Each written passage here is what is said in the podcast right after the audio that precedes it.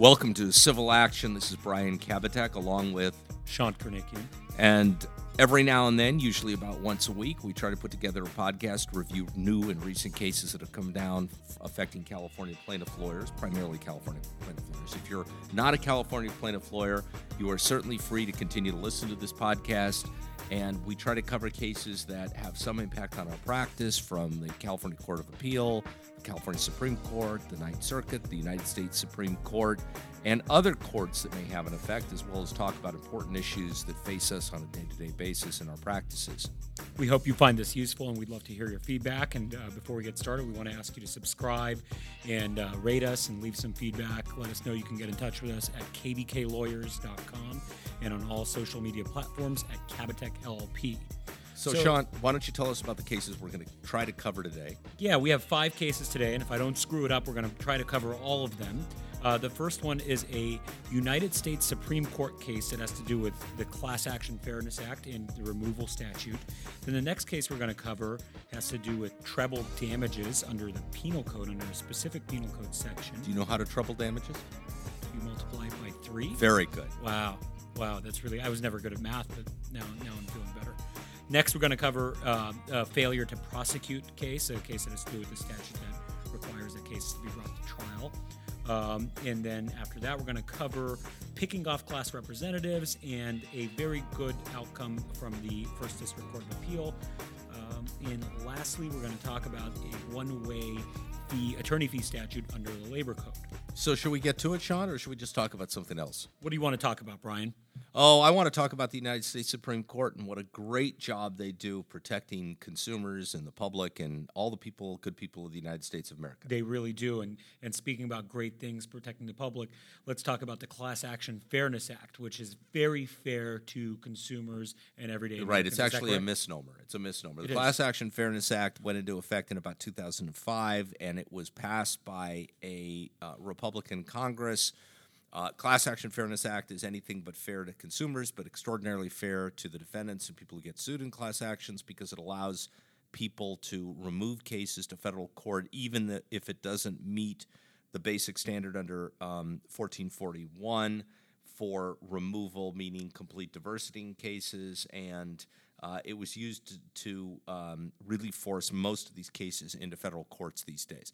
But the United States Supreme Court surprisingly came down with a case that has not a bad holding. It's not a you know not a, a barn burner, but it's yeah. not a bad holding, right? So the case is Home Depot versus Jackson. It just came out um, from the Supreme Court. It involved Mr. Jackson, who got initially sued by Citibank in state court to collect a debt owed for the purchase of something from, I believe, from Home Depot. And Mr. Jackson turned around and filed a class counterclaim against Citibank, um, as well as Home Depot and another company. So, a good thing to remember if your creditor comes after you, suing you for failing to pay, you can turn around and file a class action because now they're using the courts, whether they have an arbitration agreement or not, use they're using the courts to assert an affirmative claim against the debtor. And here the debtor turns around and files a class action against not only Citibank, but files it also against Home Depot. Yeah, I think it was Home Depot and another company. All of them were together marketing and selling some system or whatever he bought, he had bought from Home Depot. Uh, so Citibank tries to remove the case to federal court under CAFA, uh, and they argued that it, CAFA requirements are met. Yeah. It wasn't just Citibank, it was Home Depot because Home right. Depot wasn't in the original case. Citibank never could remove this case because un- they brought it in state court. Correct. So so Home Depot comes along and now now they try to remove it and the question that went up to the Supreme Court was whether or not based on um, a defendant that was a, a, a cross defendant. A cross that's defendant that was brought in. For. Yeah, a cross right. defendant. That's right. I'm not very good with words, but Brian has the best words.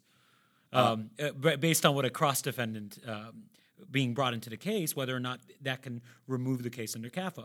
Right. So this cross defendant, meaning Home Depot, says, hey, we have a right to remove it. First, we have a right to remove it under the general removal statute, 1441, just purely on diversity grounds. There, the court looked at it, and surprisingly, Justice Thomas, who was in the majority in this case, actually said, no, that's not the plain language of the statute. The plain language of the statute only reserves the right for removal to a defendant. And you, Home Depot, are not a defendant. You're a cross defendant. Right. They made a distinction there, and we would say that they got it right, and this is good news.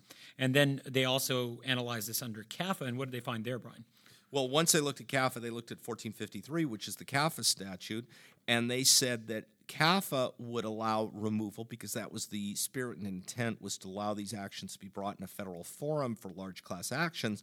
And there, Justice Thomas disagreed, and he says, nope. Once again, it said any defendant. It doesn't say any cross defendant. So uh, ultimately, he comes to the conclusion that if you, there needs to be an alteration to this, he suggested that Congress should do that. And since we know that Congress right now can't even vote um, on which way the sun rises in the morning, it's unlikely that they're going to change this.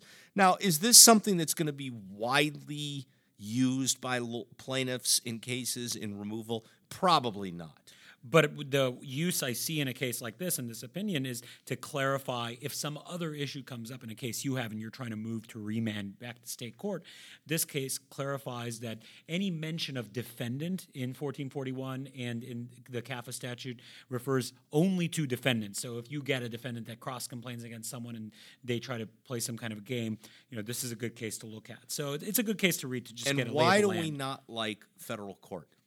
Because. Um, they have rocket dockets usually that jam plaintiffs. Uh, MSJs can be brought on a regular briefing schedule. Um, there's also requirement. You know, you'll have a judge that says that they want class cert filed within 90 days. Right. Unanimous jury verdicts, smaller than 12 right. people, civil juries. Uh, erratic um, judges, some who uh, are very result oriented to get your case out of there, huge dockets. I mean, a million problems with federal court. So I just sum it up this way federal court bad for plaintiff, state court good. And, and CAFA bad for plaintiffs. CAFA very bad for yeah. All right, what's our next case? Next case is Switzer versus Wood. It comes out of the Fifth District Court of Appeal. Sunnywood. Robert Clark Sunnywood II. Right. Um, this is a case about treble damages, and it's very it's a good case because it kind of reminds us to think outside the box. Here, uh, you had someone suing another person for fraud, conversion of property, and seeking treble damages under a penal code section.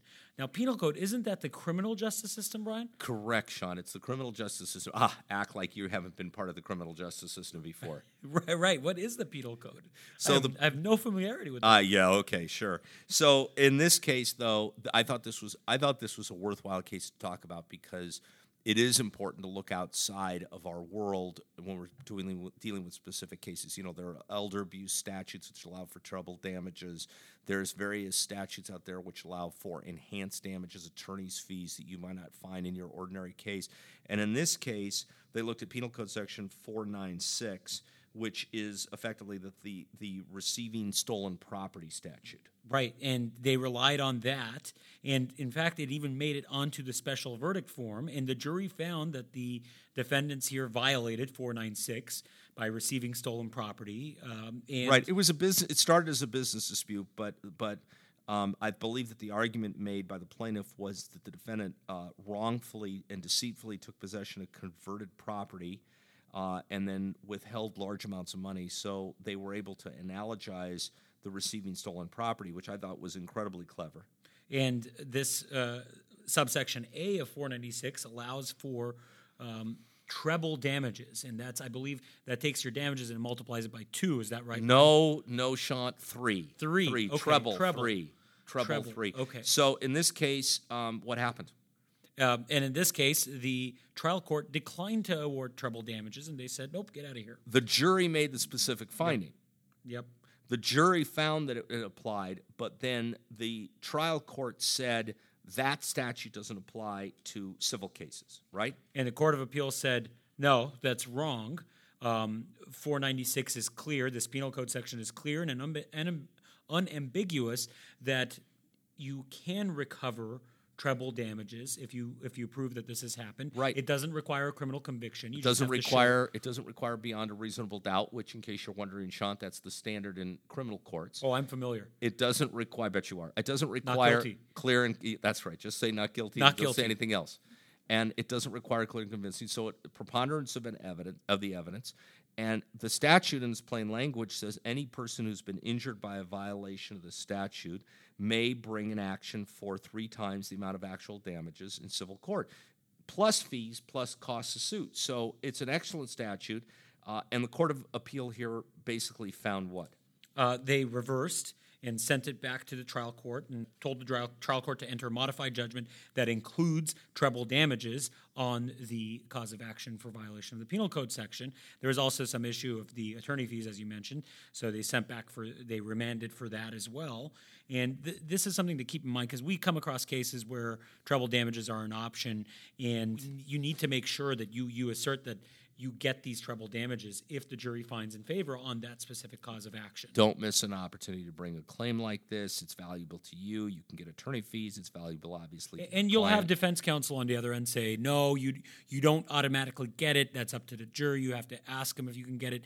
Well, look at cases like this. You you do automatically get it. Court of Appeal says you automatically. And I thought what was important about this case also is that the Court of Appeal makes a big diff- deal about the plain language of the statute. So when you're doing statutory interpretation, you don't have to start looking at the legislative history. You don't have to start looking at um, how the statute was written or what what was intended. or, or subsequent case law. You can just look at the plain language. Right. So good case, good opportunity for people to look beyond that. What's our next case? Next case is Coronet versus Barty out of the First District Court of Appeal, recent case that came down. So before we get started, let's talk about uh, uh, CCP Section 583, which is the code section for uh, failure to prosecute, getting a case dismissed for failure to prosecute. 583.410 to be specific. And uh, that's that's not the five year rule. So initially, what's the five year rule? Five year rule is if you don't bring a case to trial within five years, it gets dismissed. It's mandatory, I believe. Right, it's jurisdictional, and, Yeah. and but as long as the jury's sworn and the trial starts, then your five years okay. But it is jurisdictional. If you don't do that by the by the first day after five years, you're done. Your case is toast. It's jurisdictional, and that's It's not e- 583.310, and the one we're looking at here is 583.410. That's why Brian gets paid the big bucks for being specific about code sections. and reading the cases. right. Well, good for you. and not screwing up because I failed to bring a case to trial within five years or having a motion for failure to prosecute brought, which is a discretionary standard. That's right. There's a number of factors that the court considers. Um, you know, what what are some of those factors? Yeah, those factors are, are always important. So before I even get to those factors, let's just say this statute, in my opinion, is really intended for the case that goes dormant. There's no activity in a case, there's nothing done, there's nothing happening. It just sits there on the court's docket month after month after month. And finally, the court at some point can, even on its own, bring a motion for failure to prosecute. More often than not, you see it brought by a defendant.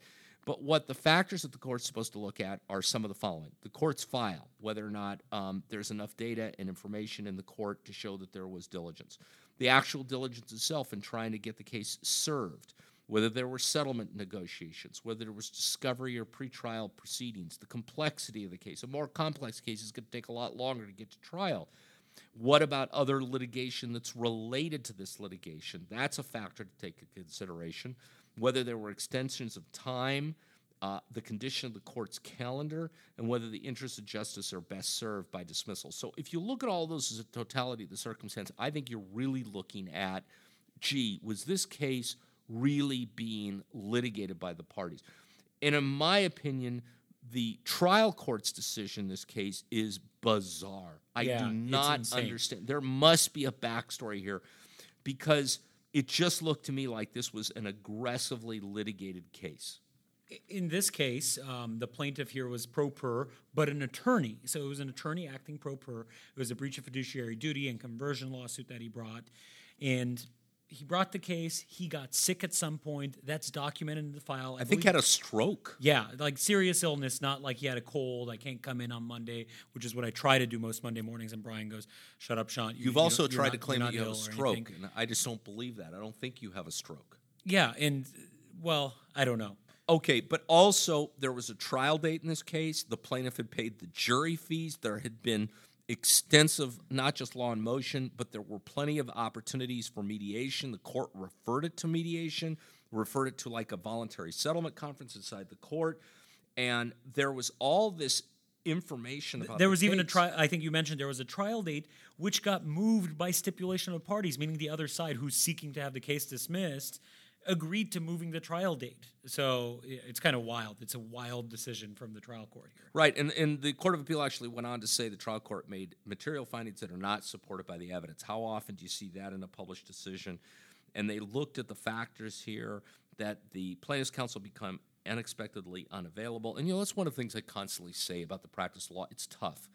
And 99% of the judges out there mostly get it and understand it. And I understand from a judge's standpoint, too. There are a lot of lawyers out there that are bad, that aren't prepared, and it's frustrating to them.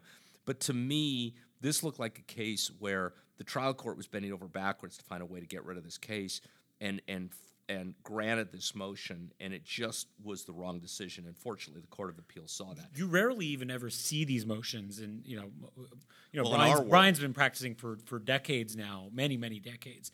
And how, I mean, how often has someone ever even brought one of these motions? Yeah, we don't get them. I mean, one of the reasons we don't get them is we actively litigate our cases and we make sure the cases are moving forward. And but this is aberrational, and you know this could happen. The fact pattern in this case could certainly happen to anybody, and that's why I looked at this case and I felt for the practitioner. I felt for the person. I don't know what happened. Maybe there was a you know personality um, conflict between the judge and the, the lawyer in the case but it really looked like it was a result oriented decision as opposed to one that followed the law. And like I said, the Court of Appeal um, found otherwise. But, you know, a good lesson to take away from this is make sure your cases are moving along or, or there is somebody out there who could bring this kind of emotion. The other, the other lesson to be learned is watch that five year because there's a case we're not talking about today, but there's a case about six months ago where it looked like the parties had had the case stayed, the court stayed the case, and um, ultimately the court found that the stay wasn't sufficient enough and uh, dismissed the case based on the five year. Yeah, I think it might be on another one of the episodes we talk about that case. Next, we're going to talk about a case out of the First District Court of Appeal, Timlick versus National Enterprise, and it has to do with picking off class representatives. Um, so here, Mr. Timlick filed a class action complaint um, alleging that a debt collector, a third party debt collector, was not complying with the consumer collection notice laws. And there's very, very strict requirements for what debt collectors have to do, so much so as to regulate the font size that's used on the letters that are sent to debtors that they're trying I to collect. from. people get really pissed off by debt collectors. Yeah, and that's why we have very strict I think there must be sharp practices. Do you know what that means, Sean? Yeah, yeah.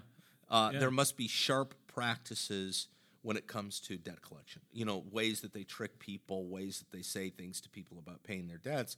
And as a result of that, there's a whole body of law that's evolved about consumer protection. But that's not really what this case is about. And the, the reason I think this case is worth talking about is because of the underlying practice that happened here and how they were trying to pull the rug out from underneath the people who were probably pursuing a pretty um, righteous class action case. So the plaintiff brings this class action, says that you're not complying with the uh, requirements under the statute. The statute or another code section has a uh, an ability to cure. So the defendant here uh, purportedly cures their breach of this uh, consumer collection notice law and sends out a letter to the plaintiff, to the plaintiff's lawyer, saying, uh, you know, correcting the correcting the issues, maybe enlarging the font size or whatever, and then brings an MSJ and argues, "Hey, judge, we corrected the notice. There's no longer a cause of action left here. This plaintiff is no longer harmed. They can't maintain their claim against us." Yes, so- and then, and then the judge throws it out, throws out the whole case. Right. And so I think one of their first arguments, and really beyond the scope of what we want to talk about, is the court found that they did have the right to cure under this specific statute, which is fine. They have the right to cure. But then it came down to the following issue, which is because we effectively picked off your plaintiff by resolving what their complaints were, and your plaintiff doesn't have standing to act as class representative, the whole class um, should fail. And the Court of Appeal said, no, that's not how it's going to work. And they drew a line in the sand over here. And this is why it's really a good outcome. They, they reversed and they said that uh, you can't go around and just pick off these class representatives because it's going to lead to needless litigation. Because what, what would happen here? There's clearly a class of people um, who who have been you know who have a viable claim, and the lawyer can just go and find somebody else, or or these other people can Right. find the lawyer. And But that's what I bring the that's same what I, that's what I thought when I first read this case. I thought that's where the court was going. I thought they were going to say, "Well, we're not going to dismiss the whole class action, but this class representative, this person who had the cure, no longer can be a class representative, and you can go out and you can find another class representative." That's where I thought they were going with the case, but no. It went even further. It went even further. further. It said the case can proceed as is with this named plaintiff. Right. Because what they ultimately concluded, and I love this in the case, is they said uh, it would have required multiple individual lawsuits or individual claims with a revolving door litigation. Because what would happen in this case, and let's just focus on these facts for a second, what would happen in this case is each new class representative you brought who said, I had this problem, they would cure. Within 15 days under the statute they would cure. And then they'd have to go out and get another one. And then they'd cure and they'd get another one. And then they'd cure. And of course that would lead to a ridiculous result because they'd only cure for people who were the class plaintiffs Right, curing one by one. It's not like they're doing a class wide cure. I think there would totally be a different outcome if there was somehow a way to do a, a class wide cure because then they can prove in, in, in a summary judgment motion that this whole thing has been cured as to the whole class. then they might even have the right they might even have the right to catalyst fees or something like that for bringing the class The plaintiffs action. would have the right to that. That's but right. there but the practice was still going on so what i thought was interesting about this case was not just what they were saying based upon this specific statute but we get involved in class action cases particularly in the auto defect world where the, the vehicle is defective and they'll come and they'll take that specific plaintiff and they'll say we're going to give you a brand new car just like being on a game show you've got a brand new car and then they pull the rug out from underneath that person in the class action. And it's possible with this decision that you could look at it and you could say, okay, well, based upon this, now we have the um, the ability to say, okay, thank you very much for curing with this person, but we're still going to go forward with the class action. right, so long as you can prove that it is a class wide problem. Yeah, And interesting. It's a case. really good outcome. It's a really good outcome. It's it, Timlick versus National Enterprise. Anyone that works in that area or does class actions in general and is sick of having class reps picked off or wants to avoid that happening, you should check out this case. We're going to finish today with an employment case or uh, related to employment. Dane Electric versus Bodeco. Bodeco. Did I pronounce Is that right? Bodokh? Bodokh. Bodokh? I don't know. Uh, but it comes out of It's the fourth French. district, co- co- possibly. Well, no, because it- the case says Bodokh lived in France. Oh, now we're covering French cases. Does this come from the, No, this is not a French case. This is from the thir- fourth DCA, which is in California? It's not in the Yes. Bordeaux region. Orange County, Okay. which is sometimes just like Bordeaux. Right, but not. Um, okay, Fourth District Court of Appeal, uh, and this involved a claim brought under section Labor Code Section two eighteen point five. Well, let's start by talking about the attorney fee provisions under the Labor Code. Right under two eighteen point five, there is a one-way attorney fee provision. Almost. Almost a one way attorney fee provision. It's a one way attorney provision, meaning that if the employee prevails, more often than not, he or she is entitled to his or her attorney fees, right? Right, But there is an exception to that because um, if if the case is brought in good faith and the employee fails, loses, employer second, wins, and it was brought in bad faith. No, if it's brought in good, Good faith. faith. if it's brought in good faith, the employer doesn't get his or her or its attorney's fees. Right, But if the case was only way that they can get paid attorney fees is if the case was brought in bad faith. an employer can get it there if they win, If it's and they show that it was faith. brought in bad okay. faith. That's settled law. That isn't a, a there has to be a judicial finding of it being brought in bad faith in whole or in part, and then the attorney fees would switch. Otherwise, if the employee loses, the employer doesn't. It's just one way. So One one way. way. unless bad employee brought it in bad faith. Right. And then in this case, there was a uh, breach of contract uh, claim, and over there there was a fee provision in the contract. There were two separate case claims. Right. There was there was a, a, a wrongful term kind of claim, but then there was also a promissory note that was being pursued. And the this case started out with the employer suing the employee uh, over that promissory note, and in response, the employer cross complained to recover unpaid wages. Right, and the but what ultimately happened in this case is that the employee lost on both counts. In other words, they were obligated. Lost on the re- promissory note, lost on the wage claim. Right. But the court found that the case was not brought in bad faith. Right. So, They so declined to if award it were attorney's just if it were just a employee lawsuit, the the um, there would be no attorney fees. Right. Because it's not in bad faith. Like we said, the rule is one way unless bad faith. Here he lost, so he doesn't get it. Employer doesn't get it either because it wasn't brought in bad faith. But the employer won on the contract claim, so they get awarded fees there on the contract claim. Maybe, Maybe. maybe, and that's where the case got murky. Yeah. Um, And the argument was, what if anything could they recover?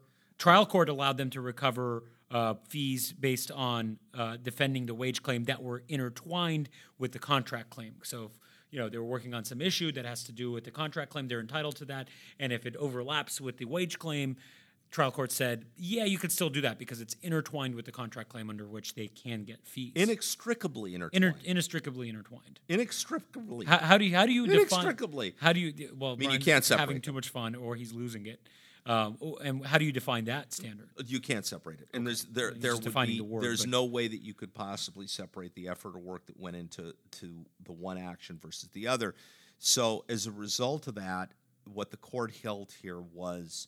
Um, we're not going to disturb this rule about the bad faith. The action has to be brought in bad faith, but we're not going to allow you to color attorney fees that were more likely than not part of the employment case into the collection of the of the promissory note case. So they sent it back, and um, they said no. The court has to do a better job of being able to separate it out. Only the effort that went into collecting the promissory note in this case. And So no overlap. no overlap at all. And then, but I, what I found interesting in this case was at the very end of the opinion, the court said, but of course, the employer is entitled to recover its attorney fees on appeal and costs on appeal, but only with respect to that portion of it that relates to the promissory note, right? So if this got taken up on appeal and the employer prevailed, they'd be able to recover Well, they'd be only on on that question. on the promissory note. That's the Right. interesting part about it. But then what the Court of Appeal at that point did said was, we're not going to entertain a motion for fees here. You can go back to the trial court and deal with it all there for the appeal, for the underlying case, and for anything else. And they sent it back to the trial court. So usually that means it'll be back. yeah, they didn't want to do it, so they sent it back. So interesting back to issues today. I thought we covered um, a wide variety of things, uh, and uh, I hope that this was useful. It certainly is always interesting to us when we read these different cases and see where the law is going in California. Um, I think you continue to see, particularly in the employment area, a, a pro-employee bent of the courts. Um, but when you drift into other areas, we see different areas. And of course, when you go up to the United States Supreme Court, it's the rare day that a consumer or plaintiff wins. Anyway, that's all we got today. Yeah, good cases. Uh, we we kind of didn't disagree with any opinions in particular. Um, if you have some feedback, if you have questions, if you want to tell us about other cases, or if you want to tell us to shut up, you can find us online. You can find us at Don't KBK encourage that. Well, I don't know. I want it's a democracy. People, we want to give people their own voice. We want them to chime in. We want them to give us feedback. Uh, you can subscribe to us on whatever platform you're listening to us. You can leave feedback. You can reach us at kbklawyers.com or on all social media at Kabateck LLP. We'd love to hear from you. Until next time.